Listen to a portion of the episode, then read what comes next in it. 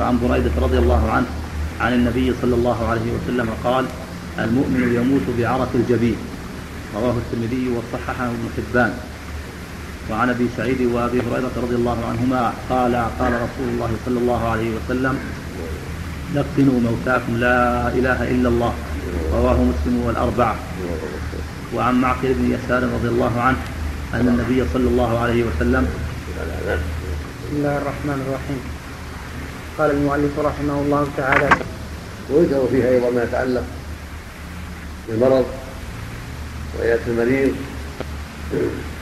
وما يلتحق بهذا من التعزية وقال الطعام لأهل الميت وما يتعلق بذلك من أحكام الموتى. وفي هذا وفي هذا الكتاب مسائل واحكام تمر إن شاء الله أن الكلام على الأحاديث المذكوره في الباب. من ذلك الحث على ذكر الموت. وأنه لا ينبغي للمؤمن أن يغفل عنه. فالموت حق ولا بد منه ولا بد من لقائه. فينبغي يكون على البال حتى يستعد المؤمن لهذا الحدث العظيم. وحتى يكون دائما على أهبة لأنه قد يهجم عليه وهو على غرة وتفريط فيندم. قد أكثر الله جل وعلا من ذكر في كتابه العظيم والتحذير من الغفلة عنه. قال عز وجل كل نفس ذائقة الموت وإنما توفون أجوركم يوم القيامة ومن عن النار وأدخل الجنة فقد فاز وما الحياة الدنيا إلا متاع الغرور. قال عز وجل كل نفس ذائقة الموت وما منكم بالشر وغير فتنة وإلى ترجعون. في آيات الموت لا بد منه فعليك يا عبد الله إن تعد له العده وفي هذا الحديث يقتضي مثل هذه هذه اللذات. الموت. والهذا القاطع. المعنى اذكروا هذا الذي يقطع اللذات. وينقلكم من هذه الدار إلى دار أخرى. لا تغفلوا عنه. الله في بعض الروايات زيادة فإنه ما ذكر عند قليل لك كثرة ولا عند كثير قللة. هذه هذه اللذات له شأن. فإذا استحضره الإنسان وكان على باله زهده في الدنيا ورغبه في الآخرة واستكثر القليل واستقل الكثير. وصار ذلك من أسباب تخفيف تعلقه بالدنيا وشهواتها وامورها العاجلة والإسراف في طلبها.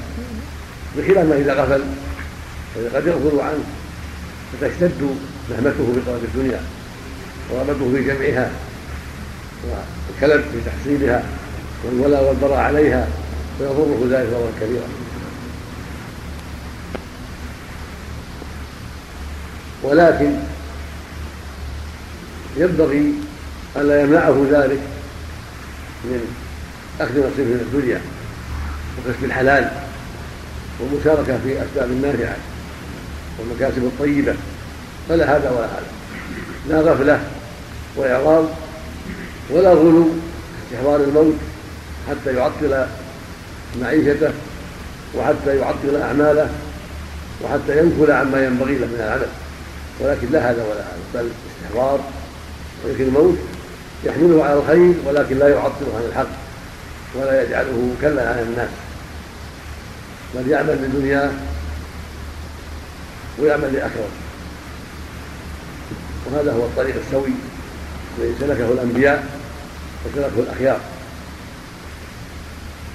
بخلاف عمل بعض الزهاد من أسرهم والصوفية الذين أعرضوا عن أدلة الشرع فلزموا البيوت ولزموا المساجد والزوايا وظنوا أن هذا هو الزهد وأن هذا هو المطلوب منهم حتى وقعوا في بدع كثيرة وشر كثير وفساد عظيم.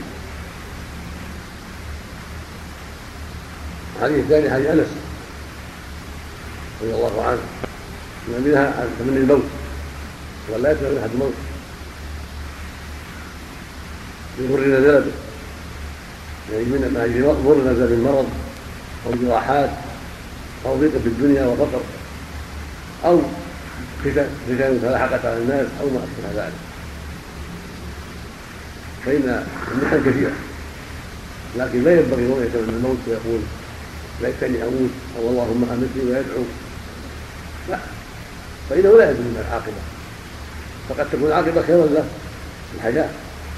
ولهذا عند مسلم رحمه الله من حديث رضي الله عنه النبي صلى الله عليه وسلم قال لا يتمنى الموت ولا يدعو به من قبل أن يأتيه. فإن عمر المؤمن لا يزيده إلا خيرا. فنهى عن تمنيه وعن الدعاء. وعلل هذا القول فإن عمر المؤمن لا يزيده إلا خيرا.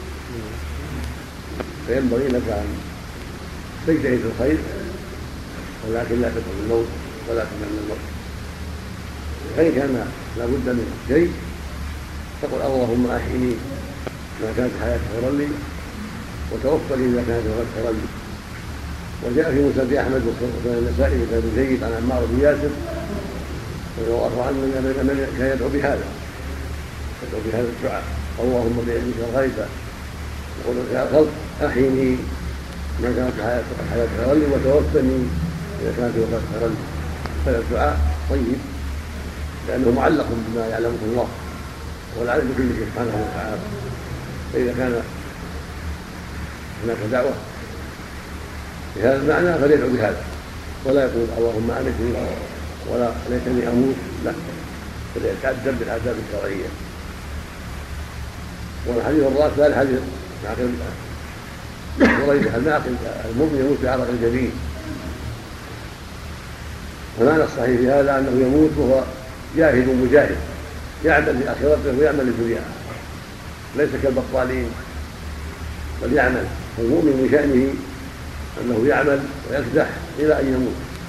ولا يرضى بالدون ولا يرضى بالكسل ولا يرضى بالحاجة إلى الناس والذل ولكنه يكدح ويعمل فيموت ولا يزال حريق الجليل من آثار العمل والكد فإن من عادة تعبان كاد كادح العرب مما يقوم به من جهود. وفي هذا حث التحرير على الكسب والطلب بالرزق وأنه لا ينبغي أن يخرج إلى أرض الكسل وإلى سؤال الناس والحاجة إلى ما عنده بل ينبغي أن يعمل ويكدح حتى يموت. في طلب الحلال وفي الحلال. الحديث الرابع حديث ابي سعيد ابي هريره لقي لا إله إلا الله. هذا يدل على شرعية التلقين وهذا التلقين غير التلقين يفعله بعض الناس. التلقين تلقينان تلقين بعد الموت وهذا بدعة على الصحيح. والتلقين بعد الموت وهذا سنة. ويذكر بلا إله إلا الله عند الموت حتى يختم بالمؤمن. بهذه الكلمة هذا مشروع. في حديث من كان آخر كلام لا اله دخل الجنة. والنبي صلى الله عليه وسلم لما اشتد مرض أبي طالب دخل عليه وقال يا عنه لا إله إلا الله. كلمة الحاج وكلمه عند الله. هذا ما التقي يذكر بلا إله إلا الله عند الموت حتى يموت عليها. ولا مانع من أن يقال له قل لا إله إلا الله. أو اذكر الله اذكر الله يا فلان. أو تذكر عنده. جاز يقول لا إله إلا الله حتى يذكره بذلك. إذا خشي أن يثقل عليه ويقول يقولها عنده لعله يتأسى به فيقولها الحاصل أنه يذكر بلا إله إلا الله.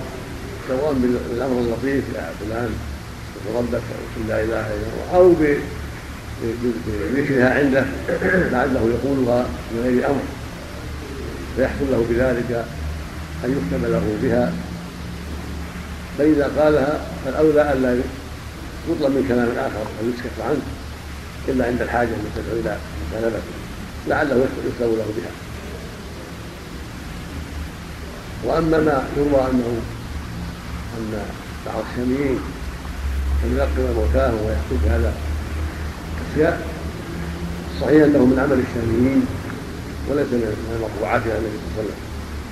فان ضر بن حبيب وراشد بن سعد وجماعه من الشاميين كانوا يلقنون ويقول عند الميت مات عند قبر يا فلان قلت ما خرجت عن الدنيا شهاده لا اله الا الله وان محمدا رسول الله وانك رسول بالله ربا وبالاسلام دينا ومحمد رسولا والقران اماما هذا لا اصل ليس له اصل والحديث المرفوعات فيه غير صحيحه بل موضوعه قد ذكر ابن العباس في رحمه الله الاقوال ثلاث شرعيه التقييم واباحته وكراهته والأقرب في هذه المسألة هو كراهته بل منعه لأن هذه أمور عبادات. لا تفوت في الأحاديث الضعيفة ولا في الموضوعة ولا بعمل زيد وعمر القربات وأعمال شرعية لا تثبت إلا بالدليل والنص. فالأولى الأقرب والأظهر يقول بالمنع فوق الكراهة. نعم. نعم. نعم. معناه من علامات الخاتمه ولا مدحا له بالعمل والمقام مقام مدح. مقام مدح. ولا يلزم أن يكون يعرف عند الموت. المقام مقام مدح. يعني أنه لا يزال يكدح. ويتسبب في طلب الرزق ولا تزال يعني آثار الكدح توجد معه من عرق الجميع. نعم. قال رحمه الله تعالى زيادة الصفات. بسم الله الرحمن الرحيم. الحمد لله رب العالمين والصلاة والسلام على سيدنا محمد وعلى آله وصحبه أجمعين. قال رحمه الله تعالى وعن معقل بن يسار رضي الله عنه أن النبي صلى الله عليه وسلم قال اقرأوا على موتاكم ياسين. رواه أبو داود والنسائي وصححه ابن حبان. وعن أم سلمة رضي الله عنها قالت دخل رسول الله صلى الله عليه وسلم على أبي سلمة رضي الله عنه وقد شق بصره فأغمضه ثم قال إن الروح إذا قبض إن الروح إذا قبض اتبعه البصر. فضج ناس من أهله فقال لا تدعوا على أنفسكم إلا بخير فإن الملائكة تؤمن على ما تقولون. ثم قال اللهم اغفر لأبي سلمة وارفع درجته في المهديين وافسح له في قبره ونور له فيه واخلفه في عقبه رواه مسلم. وعن عائشة رضي الله عنها أن رسول الله صلى الله عليه وسلم حين توفي سجي ببرد حبرة. ببرد؟ بالإضافة حين توفي سجي ببرد حبرة متفق عليه. وعنها أن أبا بكر الصديق رضي الله عنه قبل النبي صلى الله عليه وسلم بعد موته رواه البخاري. وعن أبي هريرة رضي الله عنه عن النبي صلى الله عليه وسلم قال نفس المؤمن معلقة بدينه حتى يقضى عنه. رواه أحمد والترمذي وحسنه. وعن ابن عباس رضي الله عنهما بسم الله الرحمن الرحيم. أما بعد هذه الأحاديث الخمسة كلها لها تعلق بالموتى ولهذا أدخلها في كتاب الجنائز. الأول يتعلق بالقراءة عند الموت. تقدم أنه يلقن تحت تلقينه عند الموت. يلقنه وتقول لا إله إلا الله حتى تكون الخاتمة كلاما طيبا. أما قراءة ياسين عند المحتضر فالسر في ذلك والله أعلم ليتذكر أمر الآخرة ويجدد توبة صادقة ويستفيد من كلام الله عز وجل لأن استماع القرآن كالقارئ المستمع كالقارئ فيستفيد من قراءة القرآن ويعطى من الاجر ما يعطى القارئ فهو يستفيد من ذلك فوائد. فلهذا جاء جاء هذا الحديث بشرعية قراءة ياسين عند الميت يعني عند المحتضر. موتاكم يعني محتضرين لأن الميت لا يستفيد من مراد المحتضر. هكذا لقي موتاكم. الميت يطلق على المحتضر الذي قد دنا أجله ويطلق على الذي فرقت روحه جسده والمراد ولا المحتضر عند أهل العلم الذين ظهرت أمارات قرب اجالهم فتقرا عليهم هذه السورة لما فيها من ذكر الآخرة والجنة والنار وقصة بعض الرسل والأمم. فهذا مما يسبب انتباها ويقظه وتوبه صادقة وحسن ظن بالله عز وجل إلى غير ذلك مما يسبب له الخير. وهذا على تقدير صحته فإن ابن حبان صححه وجماعة ظنوا أنه من رواية أبي عثمان النهدي وهو ثقة معروف إمام وضعفه آخرون لأنه من رواية أبي عثمان شخص مجهول وليس هو أبا عثمان النهدي.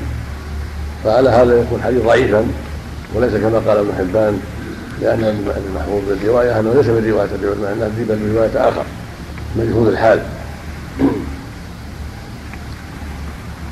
فالأقرب في هذا هو كما قال الجماعة أنه ضعيف فلا تستحب قراءتها حينئذ لعدم صحة الحديث.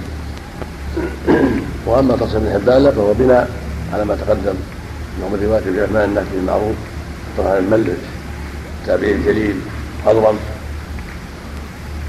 وبهذا يعلم أنه لا لا وجه لاستحباب قراءتها لضعف الحديث ولكن يلقن فقط. يلقن وتقول لا إله إلا الله. أما إذا قرئ القرآن من باب اناسه باي قرآن قرئ هذا لا بأس به. يقرأ عند المريض عند المحتضر من باب اناسه من باب تذكيره من باب آه، إيصال الخير إليه. لا على اعتقاد هذه سورة معينة مستحبه بوجه خاص هذا لا بأس به. فإن قراءة القرآن في المجالس وعند اجتماع الناس أمر مشروع. كان النبي يفعله دائما عليه الصلاة والسلام مع أصحابه يجتمع يقرا القرآن أو يأمر من يقرأ القرآن مما في قراءة القرآن من الخير العظيم والفوائد الجنة. وأما الحديث الثاني فهو حديث مسلمة في قصة أبي سلمة وعبد الله بن عبد الأسد المخزومي الصحابي الجليل المهاجر أحد المهاجرين السابقين. أصابه سهم في أحد وانتقض عليه في السنة الرابعه ومات بذلك. رضي الله عنه وأرضاه. في هذا الحديث أنه لما دخل عليه وراه قد مات أغمض عينيه. هذا يدل على شرعية غماض العينين بعد وفاة الميت. لأن تنفتح العينان وتتبع روح البصر إذا مات الإنسان فيسن تغميض عينيه حتى يكون منظر حسنا لا لا مشوها قل إن الروح إذا قبضت بها البصر يدل على تذكير الروح وأنه مذكر. والروح مذكر وقد يؤنث قليلا لكن الأغلب عليه التذكير وتأنيثه بتأويل أنه مع النفس النفس مؤنثة. وجعل كل نفس معها سائق وشهيد. فإذا وجد به النفس أنث وإذا لم يعد ذلك ذكر الروح. الروح هوية أو الروح أو خرجت الروح وخرجت الروح دخلت الروح دخل الروح وخرج الروح. فالمقصود أن الغلا الأغلب تذكير ولهذا قال إن الروح إذا قبض ما قال قبضت تبعه البصر.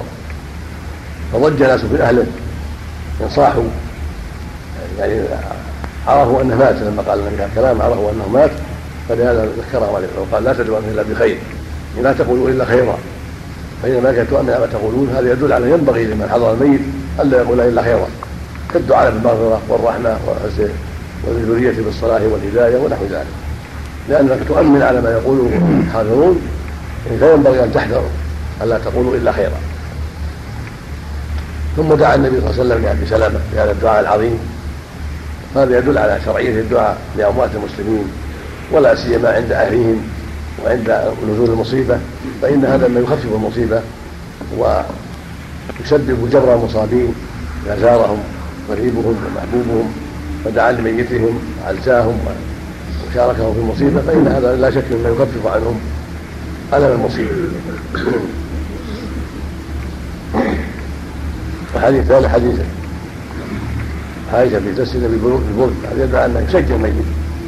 أنه يسجى لأنه إذا مات قد يتغير لونه ومظهره.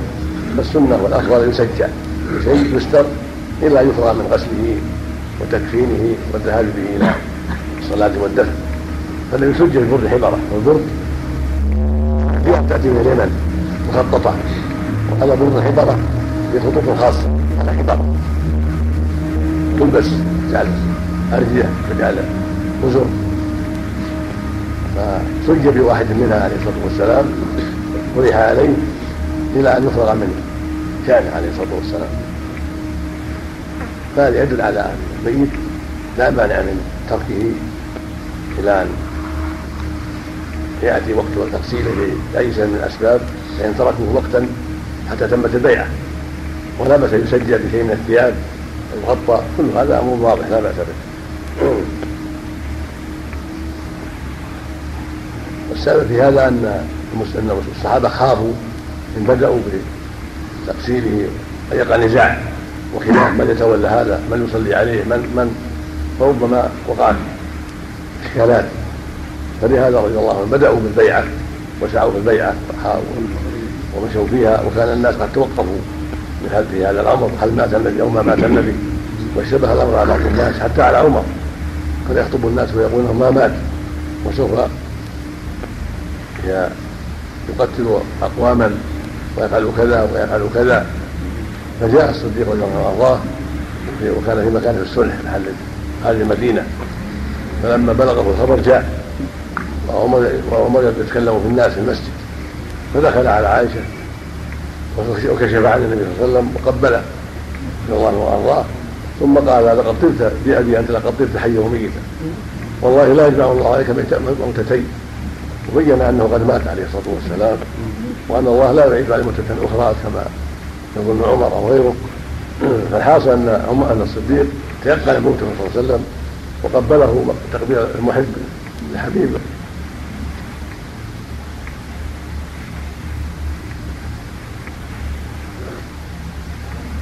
ثم خرج إلى الناس.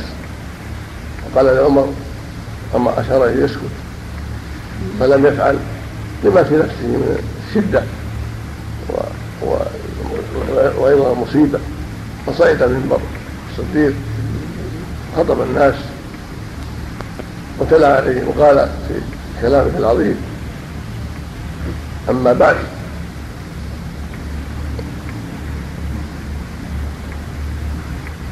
فمن كان يعبد محمدا فإن محمدا بشر قد مات. ومن كان يعبد الله فإن الله حي لا يموت. ثم تلا قوله تعالى وما محمد إلا رسول قد من قبله الرسل أفإن مات أو قتل انقلبتم على أعقابه. الآية فأخذها الناس من فيه وصاروا يتلونها في كل مكان كأنهم ما سمعوا الله إلا ذلك الوقت. وهذا يدل على العلم العلم يظهر عند مواضع الاشكال اتضح من هذا الصديق وسعة علمه وطمأنينته واتساع قلبه لهذه المصيبة العظيمة. وكان في هذا فوق عمر وأوصل من عمر وأعلم من عمر في هذا المقام العظيم. رضي الله عن الجميع وأرضاهم وسعى وسعى الناس في البيعة واجتمع الأنصار.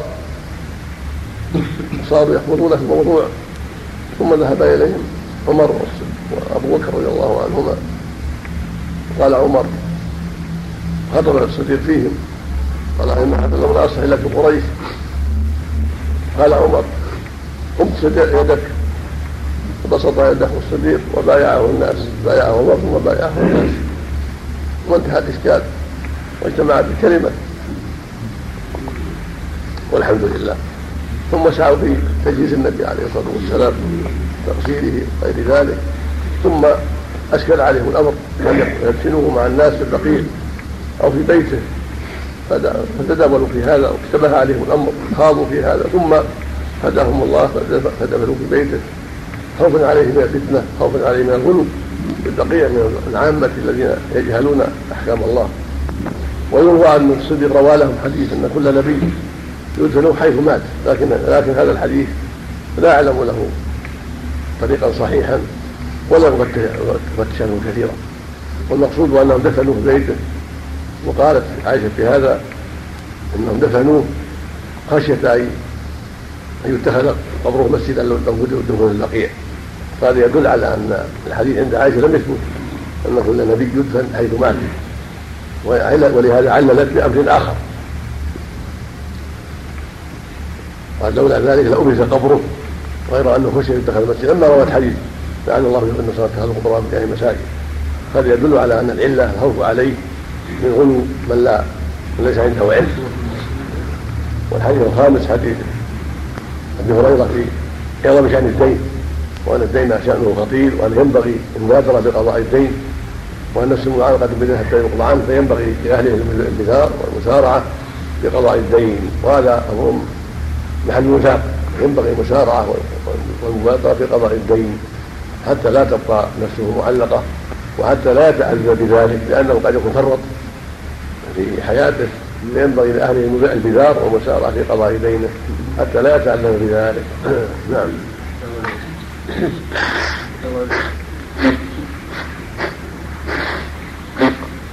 نعم. نعم. نعم. لها محل قديم إيش؟ توبة. المحتوى توبته توبته إيه. لها محل بديس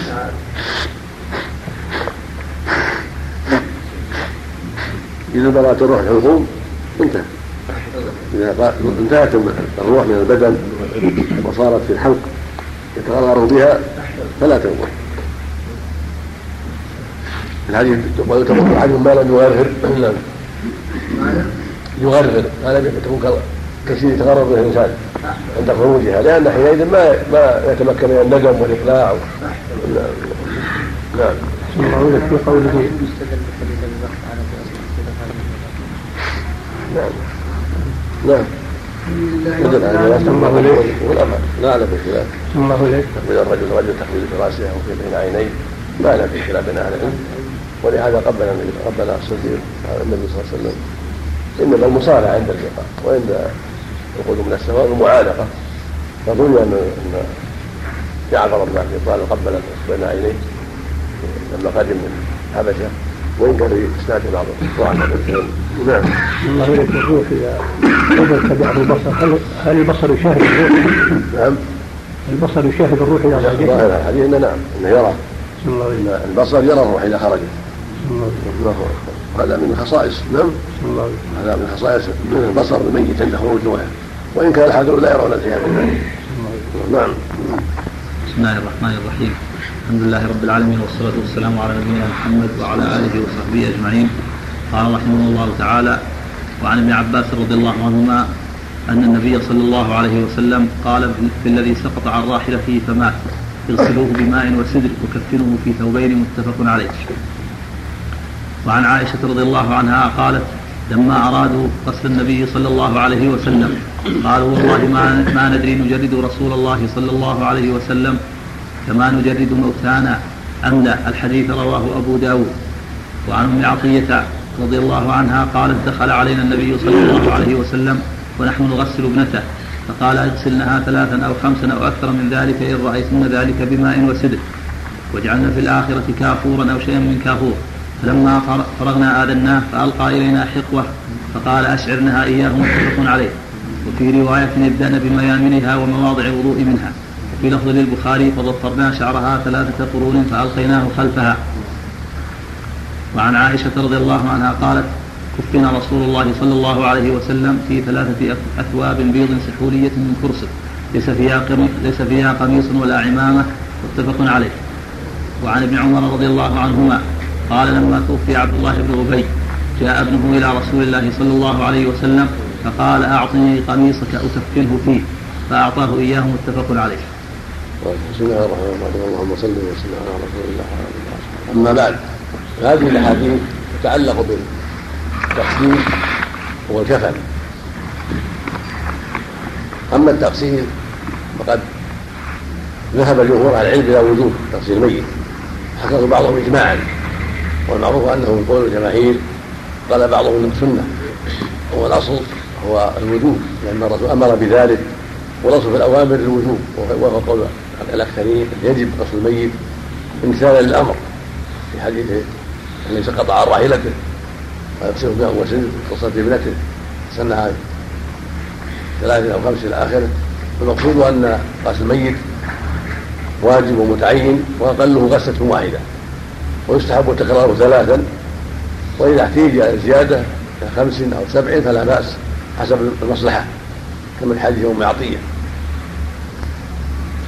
وهذه سقط عن راحلة يوم عرفة وقصته ممات جاءت في سنن. منها أن الرسول أمر بغسل الماء والسدر فدل ذلك على وجوب الغسل وعلى استحباب يكون في الماء سدر بما فيه من التنظيف والتليين وإزالة الأوساخ. وكيفية ذلك؟ يعرفه الغاسلون فإن السدر له حال والماء الصافي له حال. والمقصود هو أن سدر يحصل به النظافة كما أمرت به الحائض في غسلها بالماء وسدر لما فيه من التنظيف ثلاثة الأوساخ فبالإمكان أن يجعل في الأولى وتجعل في الأولى وفي الرأس وفي المغابن ثم يكون الماء الصافي في الثانية وفي الثالثة فعلى كل حال الغاسل ينظر ما هو أكمل في هذا فيغسله بالماء والسدر حتى يزيل الأوساخ التي به ثم يعقبه في الثالثة أو في الرابعة والخامسة بالماء الصافي النظيف حتى يتم الغسل وتزول آثار الستر. وفي من الفوائد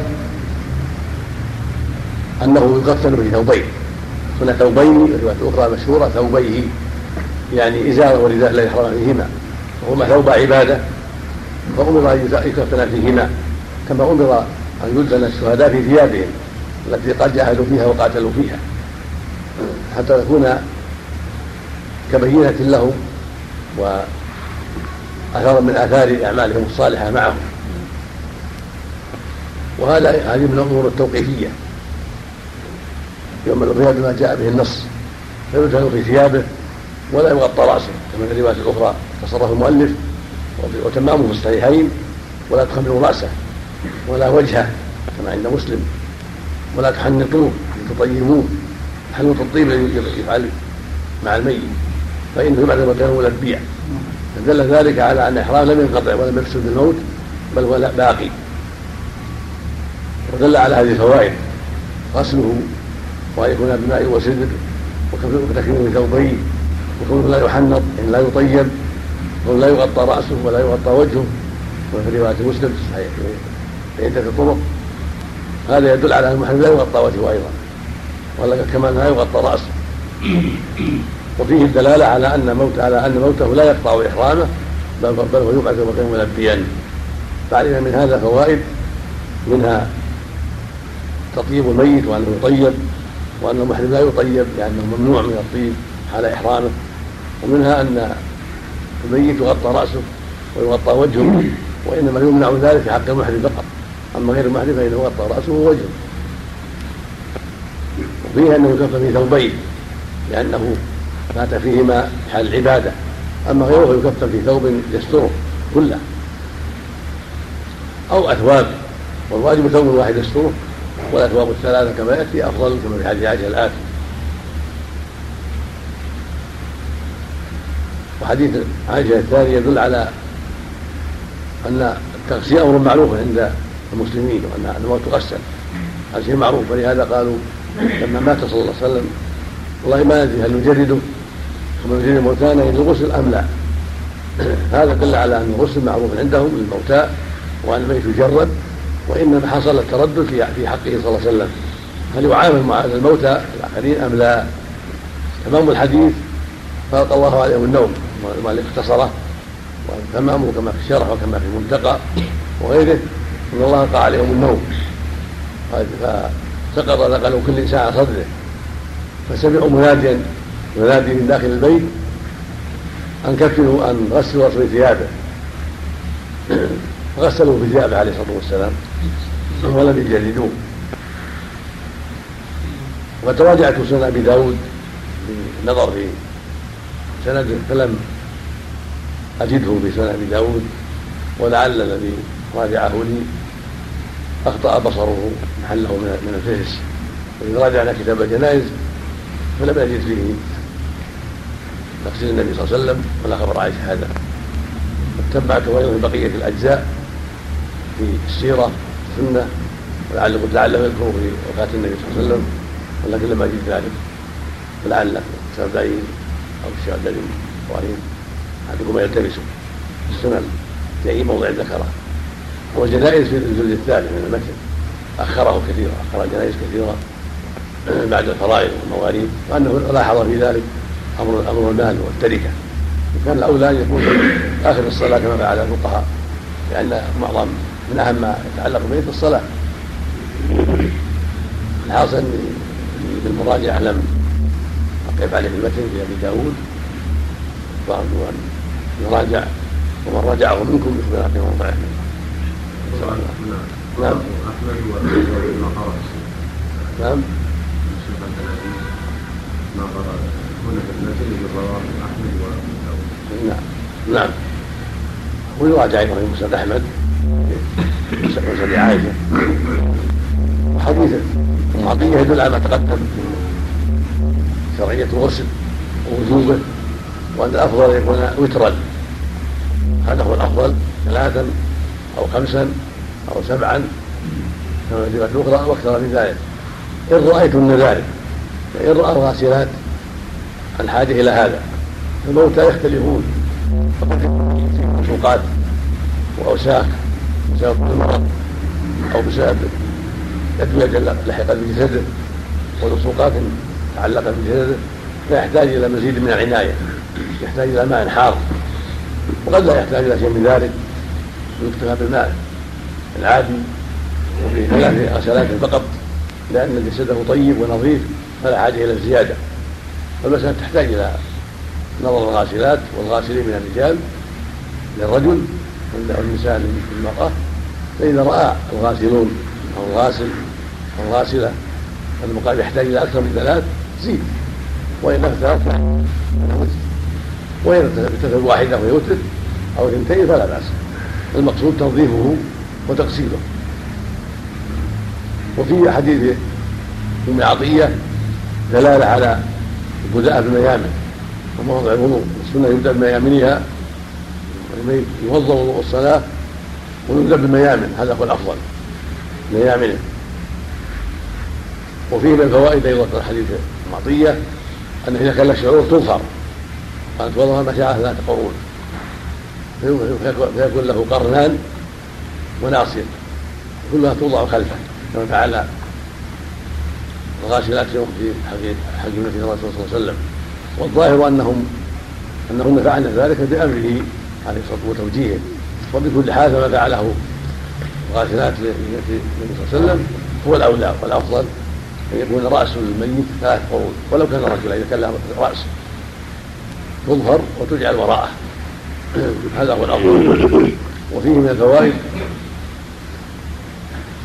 أنه علمهن صلى الله عليه وسلم كيف يغسلنها فدل ذلك على ينبغي للعالم أن يعلم الغاسل كيف يعمل إذا كان يخشى أنه لا يعرف يعلم الغاسل والغاسلة كيف التغسيل حتى يكون على بصيرة ويكون الرجل على بصيرة في ذلك؟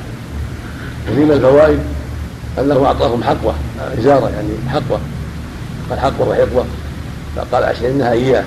هذا والله أعلم لما رجا فيه عليه الصلاة والسلام البركة لها والمنفعة لها. فإن الإنسان قد باشر جسده عليه الصلاة والسلام وجسده مبارك فأراد أن تنال بركته هذه الابنة رضي الله عنها وأرضاها ومشهور أنها زينب. النبي صلى الله عليه وسلم. زينب زوجة للعاص بن الربيع التي بنتها إماء أمامة كان يصلي بها بعض الأوقات عليه الصلاة والسلام أمام بنت زينب.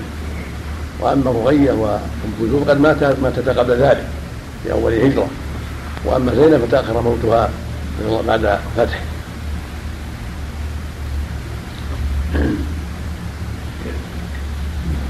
وفيه الكافور أيضا يزرع الكافور الدراسة الأخيرة. قالوا لأن ما فيه من التطييب والتصليب يصلب البدن ويقويه ويطيبه. هذا هو الأفضل بما غسل غير كافورا كما أمر النبي صلى الله عليه وسلم في قصة ابنته زينب. وحديث عائشة فيه الدلالة على كيف على كفن من ثلاث اثواب كما فعله الصحابة. فإن الله لا يختل به الأفضل والصحابة هم خيار الناس وأفضل الناس بعد الأنبياء وقد رأوا ذلك النبي صلى الله عليه وسلم. فيكون تكفين بين في ثلاثة أثواب أفضل وكونها بيضا أفضل لهذا الحديث ولحديث سمرة وابن عباس. البسوا من البياض وكفنوا فيها موتاكم فالأفضل يكون أبيض كما فعل الصحابة النبي صلى الله عليه وسلم. وكما جاء في الحديث فإنهن خير وأطيب وأطهر. ولو كفنا فيه أسود أو أخضر جاز ولكن الابيض افضل وأولى وأطهر. وإن كفنا في قميص وفي إنذار ولفاف فلا بأس كيف ما كف جاز ولكن كونه يكفن بلفاف لفائف ثلاث هذا هو الأفضل. ويكتفى بواحدة تستره جميعا كفى ذلك؟ وفي حديث عبد الله بن عمر دل على تكفير القميص. لما دعا طلب عبد الله عبد الله بن عبد الله بن أبي بن سلول من النبي صلى الله عليه وسلم قميصه لكفن فيه أباه دل على أنه لا بأس بالتكفير القميص. قالوا ولعل هذا مكافأة لأنه قد كسى العباس سابقا قميصا كان طوالا فلم يجب له قميصا إلا قميص عبد الله بن أبي فكساه إياه. والأقرب والله أعلم أن ذلك ترتيب نفس عبد الله بن عبد الله لأن عبد الله بن عبد الله كان حريصا لعل الله ينفعه بشيء من النبي صلى الله عليه وسلم. وكان النبي حريصا على أن ينفعه أيضا وكان صلى عليه ولو أعلم أنه تبع زيادة بعد السبعين. فكان حريصا صلى الله عليه وسلم على أن ينفعه بشيء لكونه رأسا في الأنصار ولفضل ابن عبد الله بن عبد الله ولعله لأسباب أخرى فإن هذا من باب التأليف من باب التأليف لغيره من الأوس والخزرج والتأليف لغيره من من غير المسلمين وتقوية الإيمان في قلوب المسلمين. فكان عليه الصلاة والسلام في غاية من العناية بالسياسة الشرعية. والحرص على تأليف القلوب. ومن تأليفها كونه صلى الله عليه وسلم أعطاه قميص أعطى ابنه قميص وكونه أخذه من القبر ونفث عليه عليه الصلاة والسلام ودعا له صلى عليه. كل هذا في التأليف. جعله النبي صلى الله عليه وسلم لعبد الله بن أبي مع كونه معروفا بالنفاق.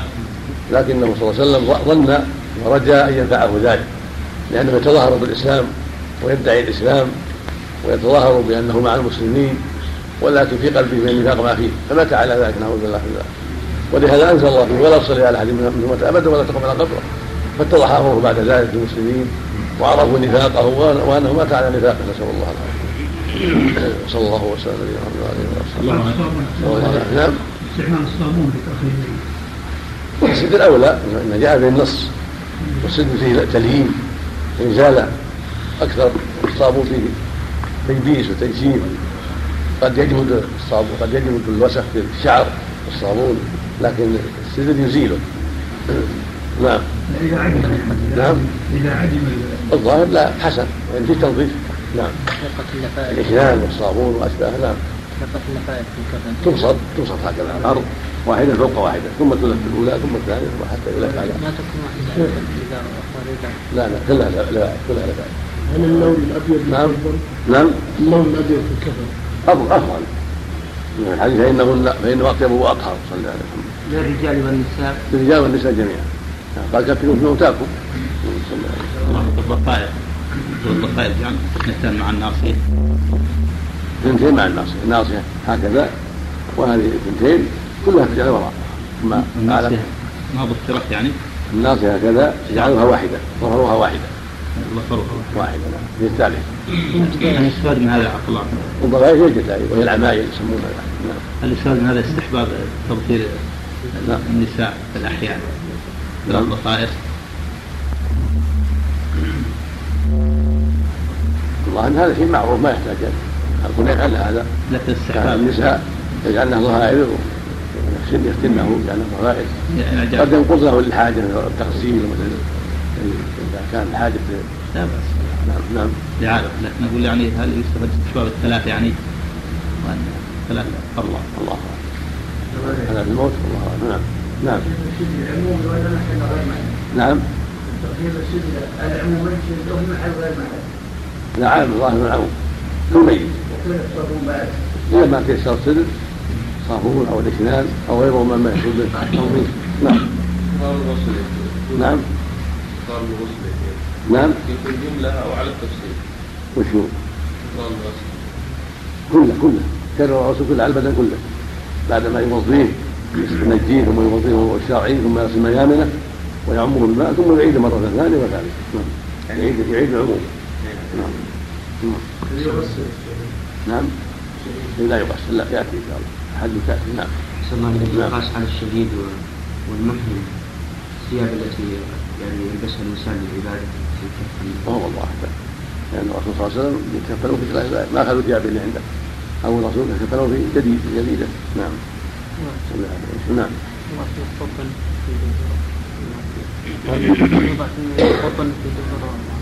ما سمعت. ما سمعت. إلا إذا كان يخرج شيء إذا كان يخرج من شيء يعني مصاب شيء يخرج من يسير شيء السيارة أما إذا كان ما في حاجة نعم. بسم الله الرحمن الرحيم. الحمد لله رب العالمين والصلاة والسلام على نبينا محمد وعلى آله وصحبه أجمعين. قال رحمه الله تعالى وعن ابن عباس رضي الله عنهما أن النبي صلى الله عليه وسلم قال البسوا من ثيابكم البياض فإنها من خير ثيابكم وكفنوا فيها موتاكم. رواه الخمسة إلا النسائي وصححه الترمذي. وعن جابر رضي الله عنه قال قال رسول الله صلى الله عليه وسلم إذا كفن أحدكم أخاه فليحسن كفنه. رواه مسلم. وعنه قال كان النبي صلى الله عليه وسلم يجمع بين الرجل بين الرجلين من قتلى أحد في ثوب واحد. ثم يقول أيهم أكثر أخذا للقرآن فيقدمه في اللحد. ولم يغسلوا ولم يصلى عليهم رواه البخاري. وعن علي رضي الله عنه قال سمعت رسول الله صلى الله عليه وسلم يقول لا تغالوا في الكفن فإنه يسلب سريعا.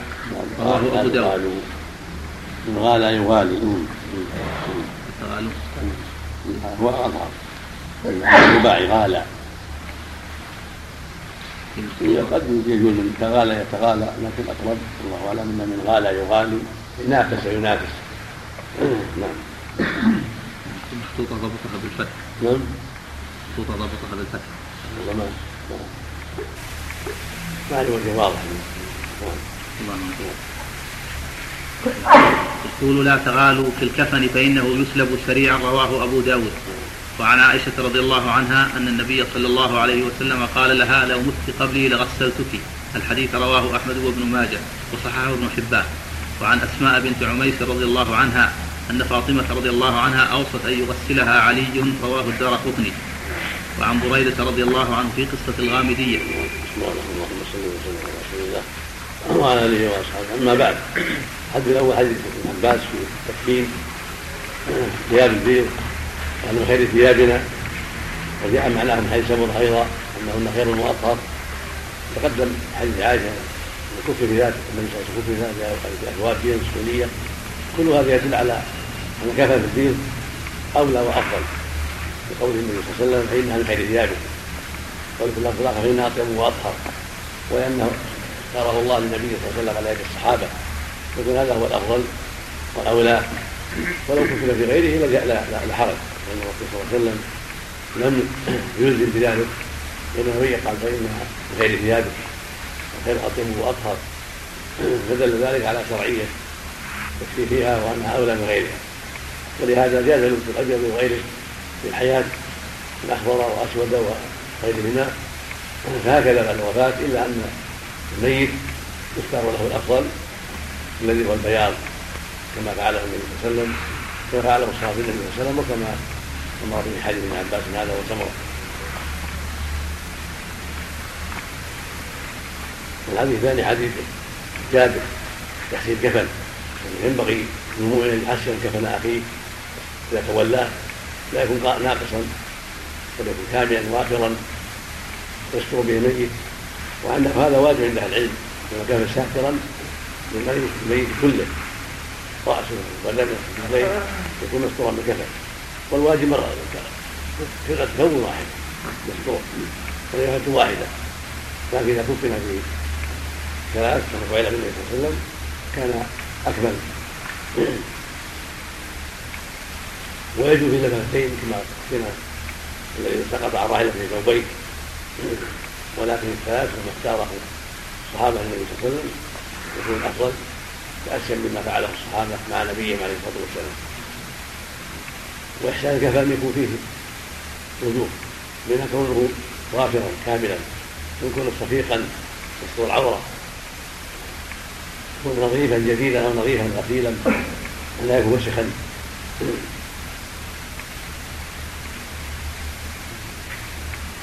الحديث الثالث حديث جابر في قتل نعم.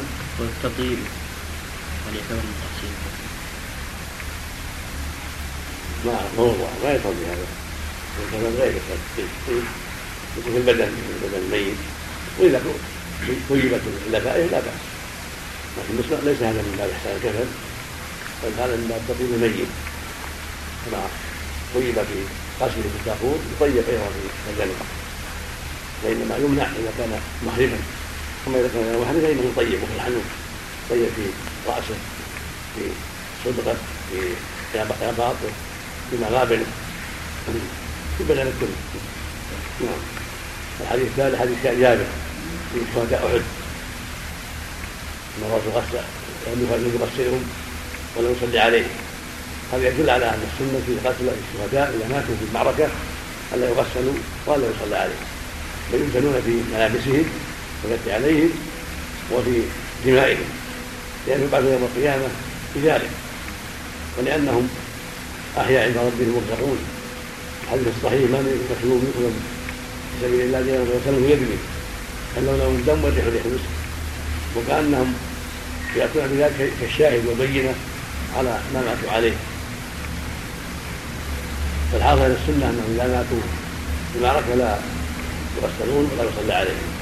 أما إذا خرجوا من المعركة في جراحهم فإنهم إذا ماتوا بعد ذلك يغسلون ويصلى عليهم كما غسل عمر وصلي عليه غسل عثمان وصلي عليه وهم شهداء. رضي الله عنهم وأرضاهم. هكذا من جرح وعاد بعض الوقت. ومات بجرحه يغسل ويصلى عليه. بسعد بن معاذ. نعم. الحديث يقول ثم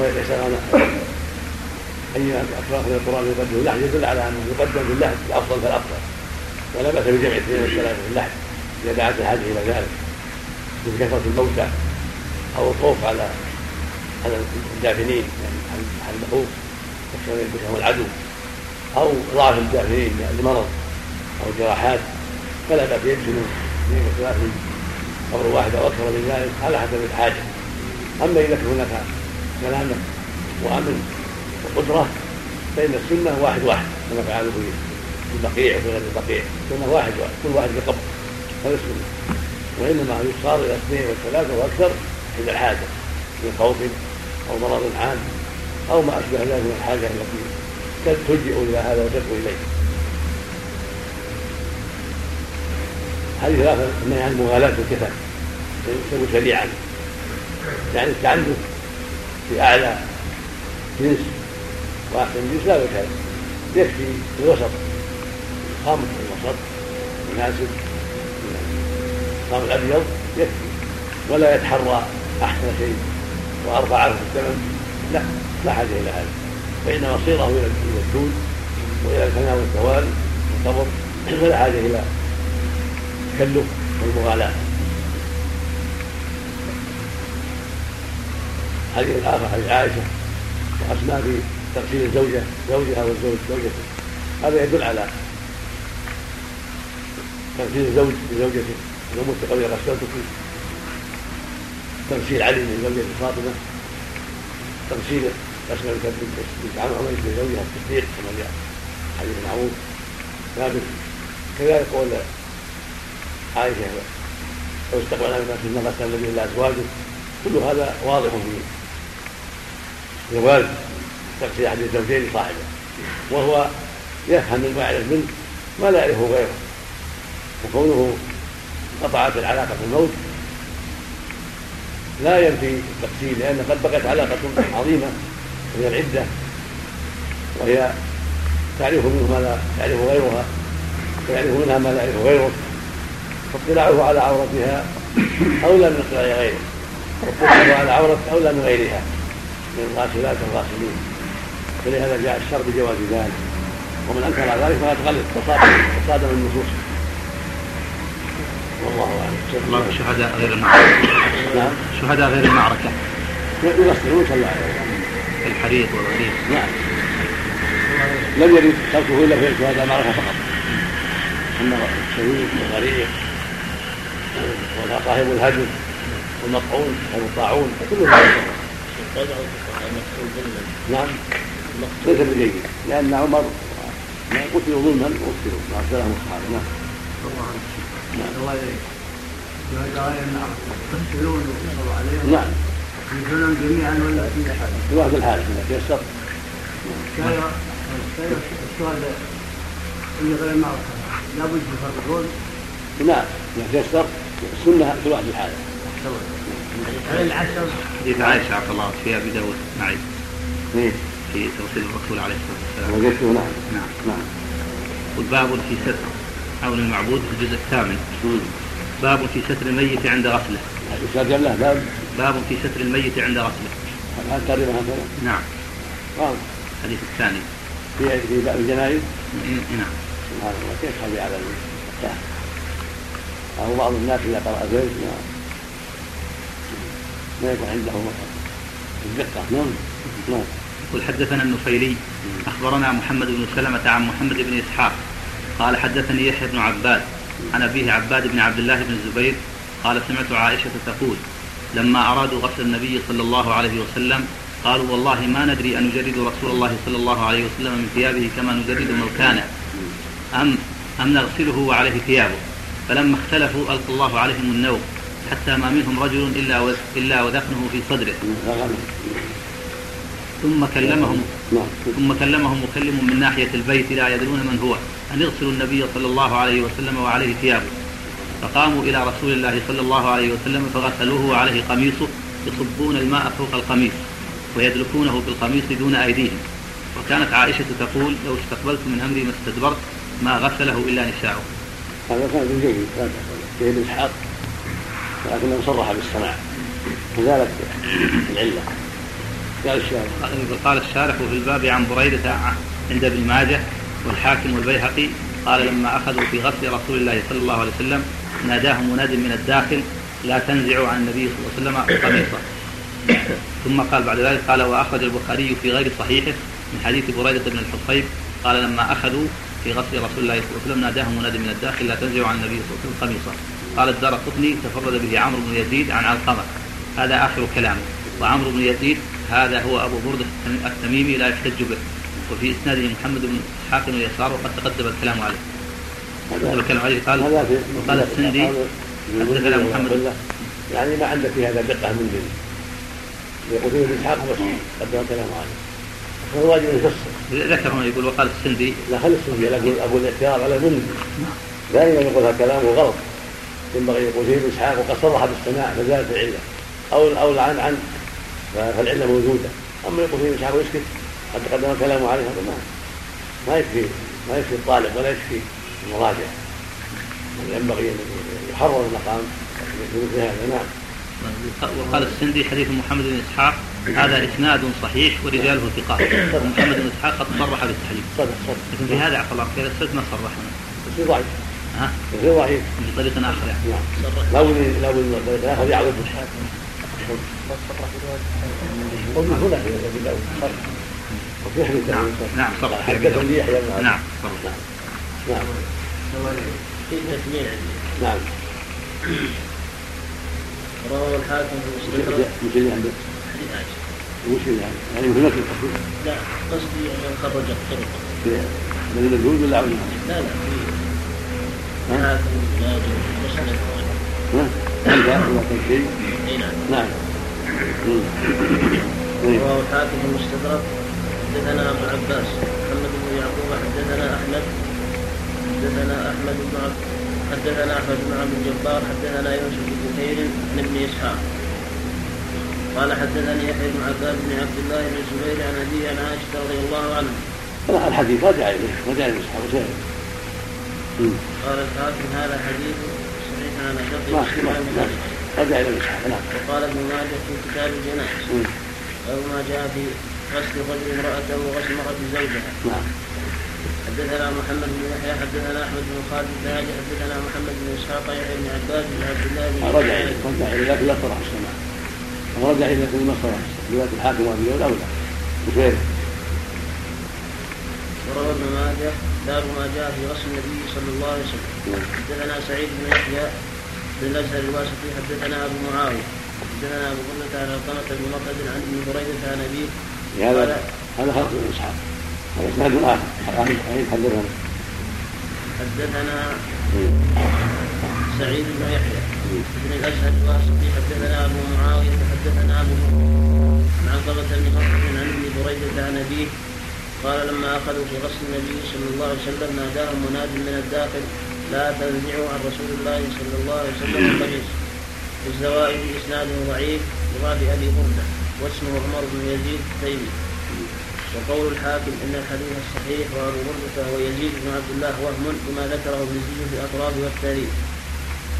وفي المسند الإمام أحمد حدثنا عبد الله حدثني أبي حدثنا يعقوب حدثنا أبي عن ابن إسحاق قال حدثني يحيى بن عباد بن عبد الله بن الزبير عن أبي عن عائشه عن النبي صلى الله عليه وسلم قال لما أرادوا غسل رسول الله فذكر ما تقدم وزاد فثاروا إليه.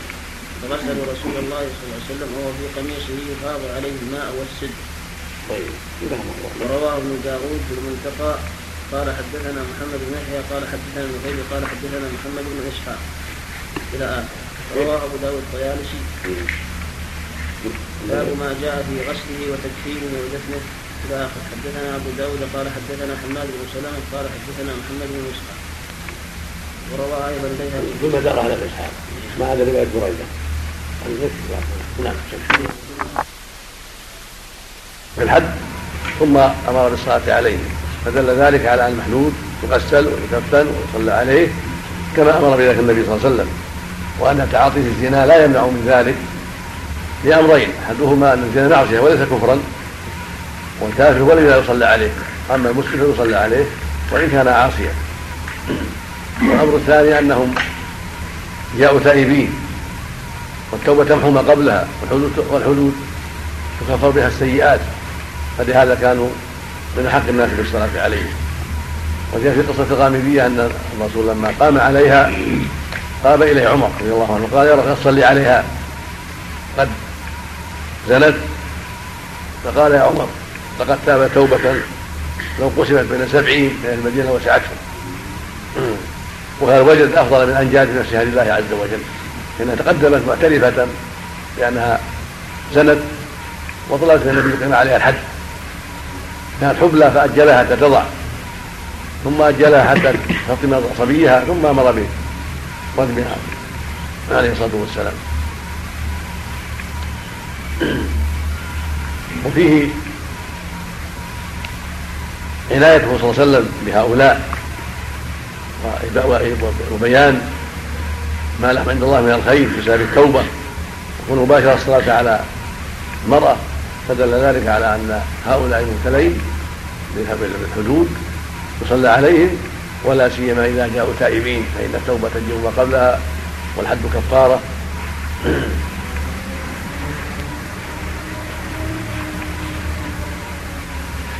وفي هذا أيضا لو لم يقلع نعم. أقول حد كفارة ولو لم يندم يعني. حد كفارة لما مضى؟ إذا مات بعده يكون كفارة لما مضى لكن لو لو رجع أخذ بالجديد. نسأل الله السلامة. وفيه من الفوائد مراجعة المفضول الفاضل. لما قد يظن أنه غفل عنه أو سهى فيه. ولو كان الفاضل عظيما وعالما جليلا فإن الرسول صلى الله عليه وسلم هو أفضل الخلق وأعلمهم بشرع الله. وما هذا رجعه عمر في هذه القصة ورجعه في قصة عبد الله بن أبي وراجعه في مسألة الأسرى يوم بدر. وفي أمور في مواضع كثيرة فدل ذلك على جواز مثل هذا لأنه صلى الله عليه وسلم لم ينهى عن هذه المراجعة. ولم يقل له ليش تراجع ليش تسأل ليش؟ فدل ذلك على أن, أن هذه الأمور لا بأس بها والنبي صلى الله عليه وسلم وضح الأسباب. لما سأل وضح الأسباب. فقال في قصة ابن أبي قال لو أعلم أنه يغفر له لزدت على السبعين حتى نهى الله صلى على المنافقين. الغامدية قال لقد تم التوبة بين لها أسباب عليه الصلاة والسلام. فالحاصل أن مراجعة طالب العلم العالم والمفضول الفاضل فيما في المسائل الدينيه وما يظن انه أو يظن أو ما يخشى أن يكون وهم فيه أو غلط فيه. كل هذا لا بأس به بل مما جاء به الشر لأن الإنسان مهما كان عالما مهما كان فاضلا فقد يسهو وقد يغفل وقد يفوته بعض العلم. وفي حديث جابر بن سمرة أنه صلى الله عليه وسلم ترك صلاه على القاتل قتل نفسه. هذا من أهل العلم أن هذه الجريمة العظيمة جدير صاحبها بأن لا يصلى عليه من الأعيان والكبراء زجرا لامثاله عن تعاطي هذه الجريمة. مثل ما النبي صلى الله عليه وسلم في أول الأمر ترك الصلاة على أصحاب الدين وأمر اهلهم أن يصلوا عليهم وصلوا على صاحبكم ثم لما وسع الله صار يقضي عنهم ويصلي عليهم عليه الصلاة والسلام. فهكذا هنا من أظهر المعاصي الكبيرة إذا تركه أهل العلم أو تركه الرئيس إمام أو أمير البلدة أو قاضيها زجرا لامثاله هذا حسن. وفي رواية أخرى قال أما أنا فلا أصلي عليه. عليه الصلاه والسلام. دل ذلك على أنه يصلى عليه صلي عليه بعض المسلمين. لأنه مسلم قد جاءت أحاديث كثيرة تدل على أن كل مسلم صلى عليه وإن كان عاصيا. وإن كان في أسانيدها مقال لكن مجموعها وشواهدها يدل على ذلك.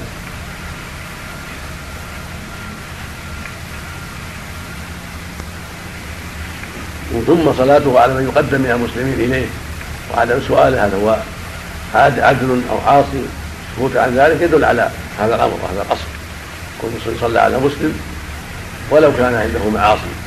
بدليل أنه صلى الله عليه وسلم لم يفتش عنهم ويقول لهم هل هم مستقيم أو هم مستقيم. بل يصلي عليهم متى قدموا وللأدلة الأخرى كثيرة وإن كان فيها ضعف صلوا على من قال لا إله إلا الله. والحديث هذا حديث أبي هريرة في قصة جارية خادمة سوداء كانت تقوم المسجد. في رواية أنه كان خادم ذكر تقوم المسجد فصلى فمات. روايه انه مات بالليل. فكيف ان يوقظوا النبي صلى الله عليه وسلم لذلك؟ وصغروا أمره وصلوا عليه ودفنوه. فلم يشعر النبي صلى الله عليه وسلم بذلك. فلما أصبح وسألهم قال أفلا كنتم آذنتموني؟ ثم قال دلوني على قبرها. فدلوا على قبرها وصلى عليها هذا يدل على تواضعه صلى الله عليه وسلم. وعنايته بالمسلمين صغيرهم وكبيرهم. واحترامه لهم ورفعه لشأنهم ولا سيما من كان يقوم بعمل صالح وإن كان ذلك العمل يزهد فيه الأكثرون ويحتقره الأكثرون لكنه عمل صالح. فإن صاحبه جدير بأن يقدر ويعتنى به ويرفع من شأنه حتى لا يزهد الناس في أعمال الخير التي يترفع عنها كثير من الناس. كنافة المسجد كنس المسجد وتنظيف المسجد وتنظيف الطرقات وأشباه ذلك. فخرج عليه الصلاة وصلى عليها. ودل ذلك على تواضعه ودل ذلك على أن هؤلاء ينبغي أن لا يحتقروا ينبغي أن يلاحظوا وأن يعتنى بهم. وفي فضل كناسة المسجد في فضل كناسة المسجد وإمامته والعناية به. وأن هذا من الأعمال الصالحة. قد جاء الحديث أن أجور من حتى قلاه تضيف رجل من المسجد عموم شعاب الإيمان. إزالة الأذى عن الطريق إذا كان من شعاب الإيمان إزالة الأذى عن الطريق من باب أولى إزالة عن المسجد الذي محل العبادة واجتماع المصلين. فيه الصلاة على القبر قضية على القبر. قد جاء في هذا عدة أحاديث. على الصلاة على القبر. أنها تشرع على القبر لمن؟ لم يتيسر له الصلاة على الميت. وصلى على جنازة أم سعد المضى لها شهر وهذا أكثر من ورد. والأصل أنه لا يصلى على القبور وإنه صلى على جنائز لكن إذا كان القبر حديثا كالشهر ونحوه فلا بأس أن يصلى عليه. أما ما زاد فالأصل عدم ذلك. أما صلاته على قتل أحد في آخر حياته فيحتمل أنها أنه أراد بذلك الدعاء لهم مثل دعاء الجنازة كما قاله جماعة من العلم ومن صلى عليه دعا لهم دعوات تشبه دعوات في صلاة الجنازة ويحتمل هذا خاص به صلى الله عليه وسلم يودع الأحياء والأموات في الصلاة والدعاء. لأنه صلى الله عليه وسلم يحفظ عنه أنه صلى على ميت بعد شهر على قبره يعني. والحديث الرابع حديث حذيفة والخامس حديث أبي هريرة في النجاشي حديث حذيفة يدل على كراهة النعي من تعداد الجاهلية وحديث النجاشي يدل على النعي الذي على جواز النعي الذي هو الإخبار الإنسان يحضره المصلون ويحضره محبوه وقراباته الثاني جائز والأول ممنوع. ما اعتاده الجاهلية من إركاب مطية تجوب القبائل وتقول مات فلان مات فلان صنعه لهم ويشبه ذلك ما يكون ما, ما ما يشبهه من الوقوف على المنائر والمواضع العالية ويقال مات فلان. تشبها بالجاهلية هذا هو اللي يكره وينهى عنه أما الإخبار عن موته في الصحف أو في الكتب المؤلفة ما في كذا وفي كذا هذا لا بأس به من باب الخبر وليس من باب النعي المكروه لأنهم جعلوه الصحيح جعله في الكتاب.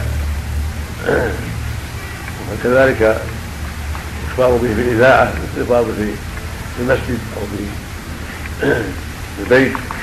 أو في الطريق ليس من جنس أمر الجاهلية وحديث أبي هريرة في قصة النجاشي يدل على هذا لأنه خرج على الناس وأخبره أنه مات النجاشي وصلى بهم عليه عليه الصلاة والسلام. قال إنه قد مات. صف بهم وصلى عليه كبر عليه أربعة عليه الصلاة والسلام. فدل ذلك على الصلاة على الغائب وأنه يصلي عليه كما يصلي على الحاضر ويكبر عليه أربعة كما يكبر على الحاضر. وهذا آخر ما استقر عنه عليه الصلاة والسلام من التكبير على الجنائز يكبر عليها أربع. وقيل أنه كبر خمسا من حديث زيد بن أرقم عند مسلم.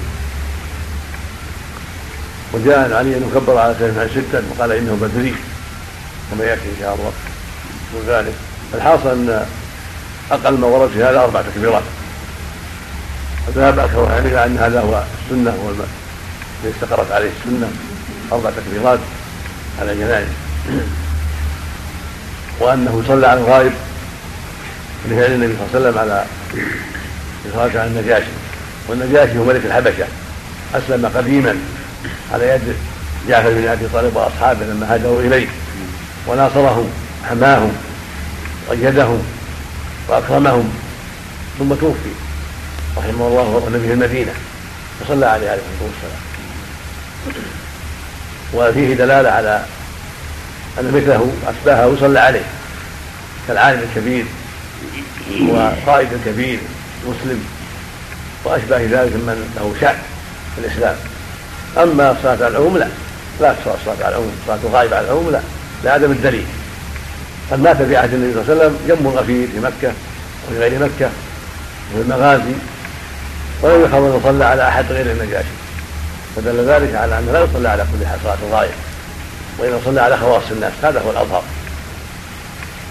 والله سبحانه وتعالى أعلم. نعم. الآن ما يعتمد الفاتحة أو التكبيرات لا يحتمل الفاتحة فقط. يعلم صلي على النبي في الثانية ويدعو في الثالثة بما تيسر الحمد لله. إذا من عرف الفاتحة عرف ما دونها باب أولى. من غير إذا إذا كبرت الثانية صلى على النبي صلى الله عليه وسلم. مثل ما تصلي في الصلاة. وإذا كبرت الثانية تدعو للميت بالمغفرة والرحمة. وإذا تيسر تحفيظه بعض ما ورد. حسن نعم. نعم. حديث بريدة في قصة الغامدية. إذا كان هذا الزاني لم يعترف وإنما ثبت في الشهود يصلي عليه الآن؟ يصلى عليه نعم. لأن حد الحد كفارة. نعم. أحسن الله إليك الذين قالوا أن قصة النجاشي لم يوجد من يصلي عليه. ما عليه دليل. بعيد مثل ما قال ابن القيم رحمه الله. بعيد.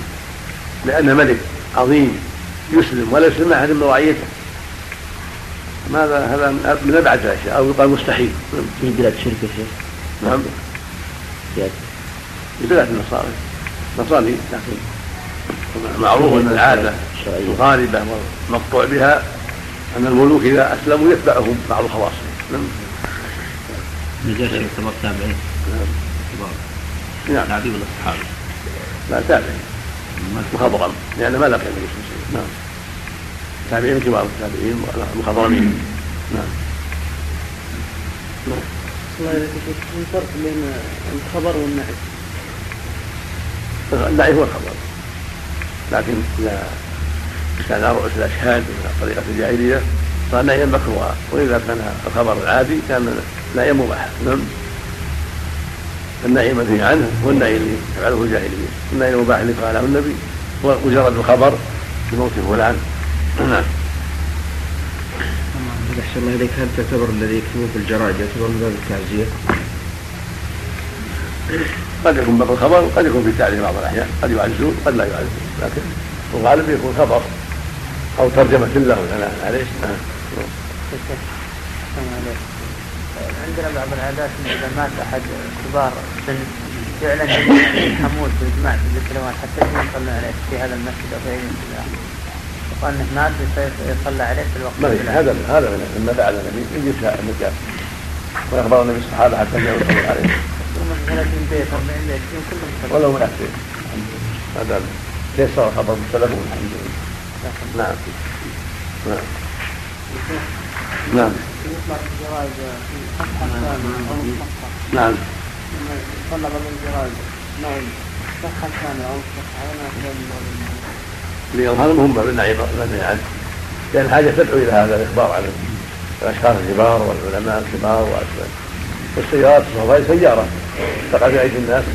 من جنس المؤلفات لكن المؤلفات تبطل ما تصل الناس. ثم هذه يراها الناس يوميا يقرؤونها نعم. هذا غلط. ينبه عليه. غلط. كذلك المرحوم والمغفور له. هذا ما ينبغي هذا. لأن أهل السنة والجماعة يقول لا يقطع لأحد بالجنة ولا نار إلا من شهده الرسول صلى الله عليه وسلم. اللهم صل عليه نعم. هذا خبر بمعنى الدعاء المفروض هو هو بواحد ليس بواحد يعني القطع هكذا. فلان المرحوم وفلان المغفور خبر مجزوم به نعم. شيخ أحسن الله إليك. الذين يقال بعدها بدل من يقول رحمه الله غفر الله له. نعم. لبعض مثلا بنك بعض البنوك الربوية يكتبون على يذكرون تكتب عليه انا فتحنا لك فتحا مبينا. هل يعتبر هذا من باب الاستهزاء بالقرآن؟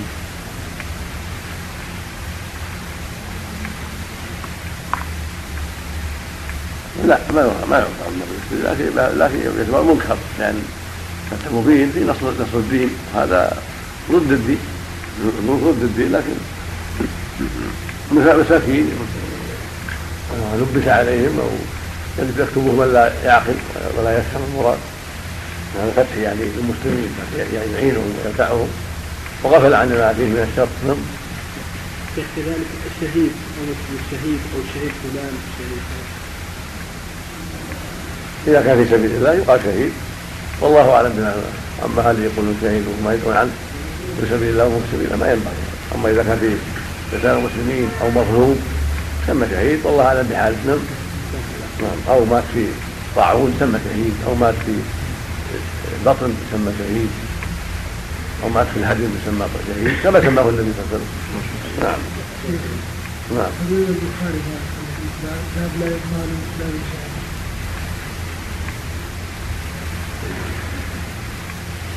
ما ادري والله. يراجع. يراجع أقول يراجع ما أتذكر الآن. نعم.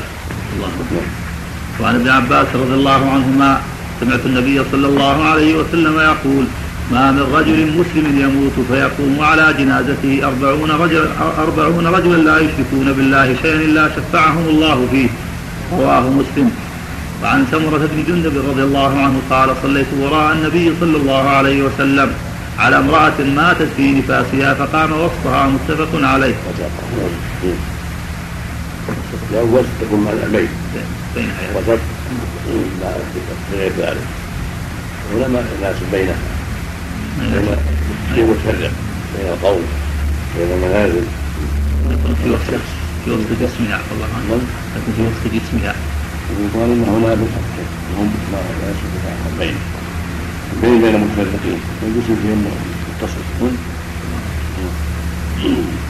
ويبص بعض بطوحة نعم ومطوحة فتح السين. نعم. فتح السين. نعم. بيض بكر كان. نعم. لكن نعم. إذا قال نعم. وعن عائشة رضي الله عنها قالت والله لقد صلى رسول الله صلى الله عليه وسلم على ابني بيضاء في المسجد. رواه مسلم. وعن عبد الرحمن بن أبي ليلى رضي الله عنه قال كان زيد بن أرقم يكبر على جنائزنا أربعة وإنه كبر على جنازة خمسة. فسألته فقال كان رسول الله صلى الله عليه وسلم يكبرها رواه مسلم والأربعة. وعن علي رضي الله عنه أنه كبر على سهل بن حنيف ستة وقال إنه بدري. رواه سعيد بن منصور وأصله في البخاري. الحمد لله وصلى الله. أما بعد هذه الأحاديث كلها تعلق بالجنائز أيضا. الأول حديث ابن عباس رضي الله تعالى عنهما أن النبي صلى الله عليه وسلم قال ما من مسلم ما من رجل مسلم يموت فيقوم على جنازته أربعون رجلا لا يشركون بالله شيئا إلا شفعهم الله فيه. وهذا فضل عظيم ورحمة من الله عز وجل أن الجنازة المسلمة إذا قام عليها أربع رجلا من المسلمين لا يشركون بالله شيئا يدعون الله له بالمغفرة والرحمة شفعهم الله فيه.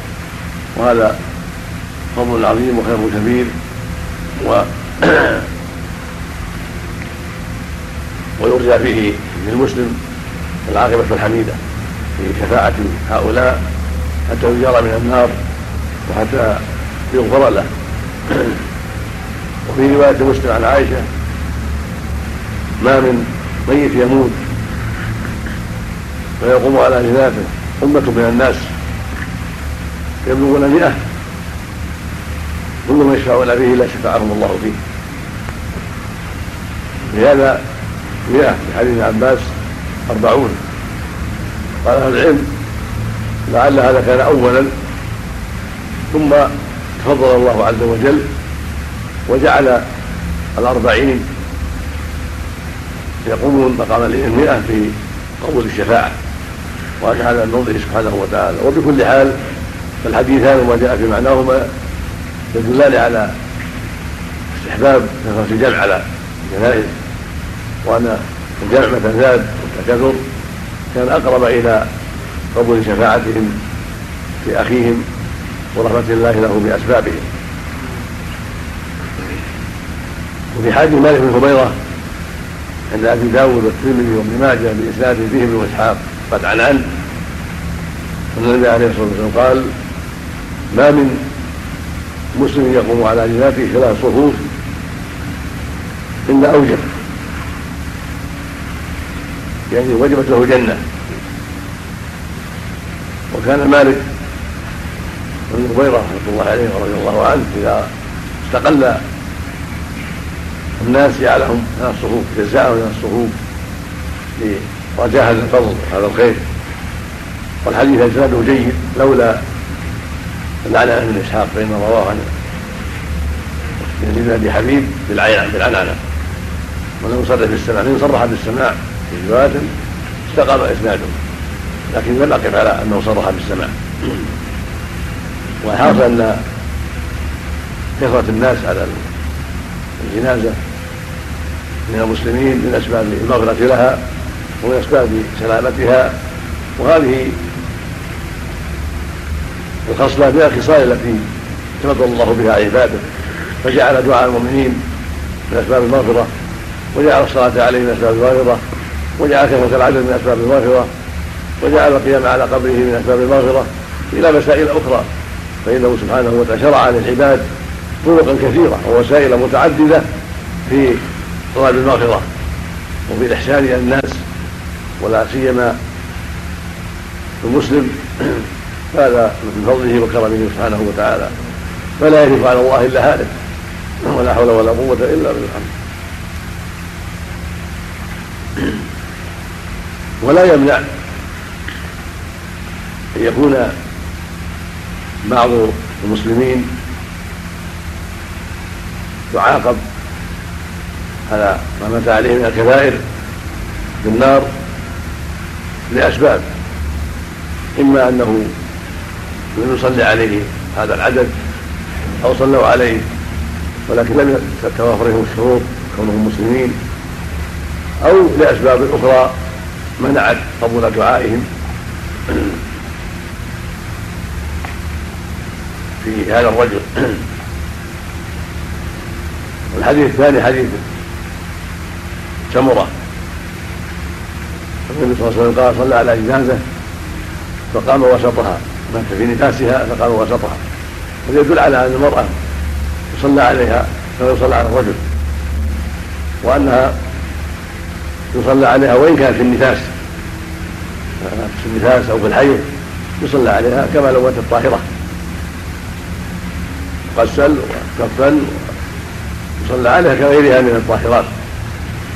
وفيه اختلاف الموقف من الجنازة. فالمراه يوقف عند وسطها والرجل عند رأسه كما روى أبو داود والترمذي وابن ماجه وأحمد وغيرهم بإسناد جيد عن أنس رضي الله عنه النبي عليه السلام كان إذا وقف على الجنازة وقف عند رأس الرجل وعند وسط المرأة وفي لفظ لابي داود عند عزيزتها. وهذا مقارب لأن الوقف عند الوسط وقف عند العزيزة والوقف متقاربة. فالحاصل ان السنة الوقوف عند رأس الرجل لا عند الصدر كما يقول بعض الفقهاء. بعض الفقهاء قالوا عند صدره وهذا لا وجه له ولا دليل عليه. وإنما الصواب أن الوقفة تكون عند الرأس عند رأس الرجل حذاءه وعند وسط المرأة. كما حديث ورى هذا وكما في حديث أنس. هذا هو الأفضل وهذا هو السنة. وكيف من عليه؟ عند حذاء جزء منه كفى لكن هذا هو الأفضل. والحديث الثالث حديث عائشة أيضا عائشه رضي الله عنها النبي صلى الله عليه وسلم صلى على ابن بيضاء في المسجد. هذا يدل على جواز صلاة الجنازة في المسجد وأنه لا حرج في ذلك. وإن كان في الغالب يصلي على في المصلى كما يصلي في المصلى. والسر في ذلك والله أعلم أن الجنائز قد يكثر معها الأتباع. فلهذا صلى عليهن عليها في المصلى. وربما صلى على بعضها في المسجد كما صلى على ابن ابي في المسجد. وصلى على النبي في المسجد وعلى الصديق وعلى عمر في المسجد. فلا بأس بالصلاة عليهما في المسجد. وإن جعل مصلى حول المسجد أو في وسط البلد صلى عليه على جنائز فهذا حسن. أو مصليات على حسب اتساع البلد فهذا حسن.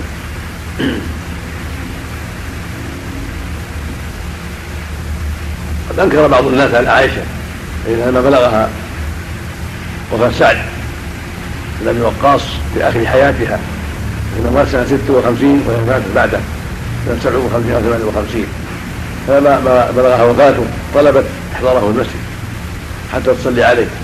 فاحضروا وصلى عليه الناس في المسجد وصلت عليه عائشة في المسجد. فأنكر بعض الناس ذلك. قالوا لماذا لا نصلى عليه في المصلى فقال سبحان الله ما أسرع ما نسي الناس. لقد صلى الرسول صلى الله عليه وسلم في المسجد. والحديث الرابع حديث زيد بن الارقم الأنصاري رضي الله عنه. النبي صلى الله عليه وسلم يكبر على جنائز اربعا. كان زيد يكبر على جنائز اربعا. وإنه كبر على خمسا. فسئل عن ذلك فقال كان يكبرها. هذا يدل على انه صلى الله عليه وسلم ربما كبر خمسا على الجنازة. ولكن الاغلب والأكثر أنه كان يكبر اربعه وهكذا كبر النجاشي كما تقدم اربعا. وأتى على قبر. وصلى عليه وكبر اربعه هذا هو الأكثر وهو الاصح والأثبت عن النبي صلى الله عليه وسلم. حتى في فقط. ولو هو الذي عليه جمهور أهل العلم وأكثرهم. قال بعض أهل العلم استقرت السنة على هذا. استقر أمر المسلمين على هذا. ويجوز أن يكبر على خمسا وستة كما فعل علي في الحنين يجوز هذا. ولكن أفضل يصبر على أربع قال بعضهم ولعل هذا هو الآخر من فعله عليه الصلاة والسلام. ويروى أن عمر لما رأى بعض بعض الاختلاف جمع الناس. استشارهم في ذلك فاستقر الرأي على الأربع وعدم الزيادة حذرا من الاختلاف. هذا هو الأولى والأفضل أن يقتصر على الأربع لأن هذا هو الأثبت عن النبي صلى الله عليه وسلم. ورواه الشيخان في قصة النجاشي. ورواه الشيخان أيضا في قصه صلاه النبي على القبر حديث ابن عباس فهو أثبت ما قيل في ذلك.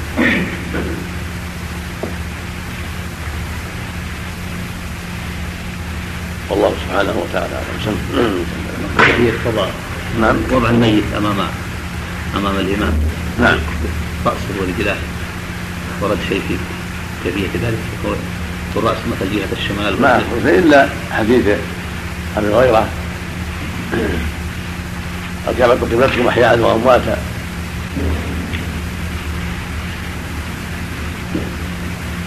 هذا يعم يعم وضعه في البيت بعد الموت ووضعه في النعش عند الصلاة ووضعه في الأرض قبل الدفن ووضعه في القبر. هذا أن يكون إلى قبلة. على جنبه الأيمن إلى قبلة. هذا هو الأولى. أهلا بالعموم. والأمر في هذا واسع إن شاء الله. أما في اللحد فلا شك أنه يوضع على جنبه الأيمن. إلى قبلة. وأما في حال نقله من مكان إلى مكان هذا الأمر واسع إن شاء الله لا أعلم بالشيء لكن إذا روعي فيه عموم الكعبة قبلته حيوان وأموات لا فلا حرج أخذا بالعموم. لكن قد قد لا يستقر في الناشي إذا كان على جنبه إلا بضبط وعناية. نعم. فإذا كان على ظهره أثبت له على الناشي وأبعد عن سقوطه. نعم. اتفاق الصحابة. نعم. اتفاق الصحابة أن الجماعة من عمر لا يعتبر على الجماعة لا ممكن لا أولا يحتاج إلى نظر في صحة الأساليب فيها نظر فإن صحت هذا يدل على أنه رأوا هذا أخيرا للمصلحة ولا يكون ولا يكون بحكم الإجماع. نعم. إذا وضع في القبر إذا وضع وضع في الجنازة في القبر. يعني يرجع على جنبه الأيمن أو يرفع سده عليه؟ لا يوضع على جنبه الأيمن إلى قبلة. نعم. يصرفون إلا وجهه. فعل الناس الآن يصرفون الوجه. لا ما لا حصل الوجه مستور؟ فلا بأس بذلك. صلوا المسجد ولا حرج ولا كراهة. وإذا كان هناك وجود فإن السنة يصلى في الصحراء. هذا السنة. إلا في المسجد الحرام فإنه لم يقال أن تصلى في الصحراء بل كان يصلى في المسجد الحرام من عهده صلى الله عليه وسلم بعد ذلك. لسعته وكونه أفضل البقاع. أما ما عدا ذلك فالسنة الصحراء حتى في المدينة. يعني كان يخرج ويصلي في الصحراء عليه الصلاة والسلام. نعم. الله مخالفة الطريق في الصلوات الخمس. اللي ما أعلم شيء لكن لا لا معنى المعنى لا لا الصلوات الخمس وفي الجمعة عيادة المريض وفي غير ذلك. كل ان هذا المعنى معنى إظهار الإسلام وإضاء حوائج هذا الطريقين وإضافة المنافقين وغير ذلك. ولاحظ هذه من المعاني قد يقوى التعميم. نعم. أما النص فجاء في العيد نعم التكبير وايام نعم. التكبير وايام العشر وأيام وها شكر لله على نعمه سبحانه وتعالى. من باب تعظيم الله والثناء عليه. بما شرعه الله أكبر الله أكبر الله أكبر. لا إله إلا الله الله أكبر الله أكبر. ولله الحمد. الله أكبر كبيرا والحمد لله كبيرا. سبحان الله اكبر وكذا جاء عن جماعة من الصحابة. نعم. فضل الحرم فضل الحرم يخص أو عام مكه نعم. فضل الحرم يخص عام مكه عام مكه كل مكه حرم نعم إلى الحدود. إلى الحدود معلومه الله. يذكرك. حديث عمرو بن شعيب في التكبير في الفطر نعم نعم. نعم. قال أبو داود في سننه حدثنا مسدد. أخبرنا المعتمر.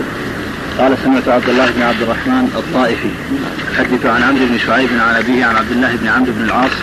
قال قال نبي الله صلى الله عليه وسلم التكبير في الفطر سبع في الأولى وخمس في الآخرة والقراءة بعدهما كلتيهما. حدثنا أبو توبة الربيع بن نافع أخبرنا سليمان يعني بن حيان عن أبي يعلى الطائفي عن عمرو بن شعيب عن أبيه عن جده أن النبي صلى الله عليه وسلم كان يكبر في الفطر في الأولى سبعا ثم يقرأ ثم يكبر ثم يقوم فيكبر أربعة ثم يقرأ ثم يركع. حدثنا متن أن النبي صلى الله عليه وسلم كان يكبر في الفطر في الأولى سبعا ثم يقرأ. ثم يكبر ثم يقوم فيكبر أربعة ثم يكبر راكعا نعم ثم يقوم فيكبر أربعة ثم يقرأ ثم يركع أربعة لما تكبيرة النقل قال أبو داود رواه وكيع بن مبارك قال سبعا وخمسة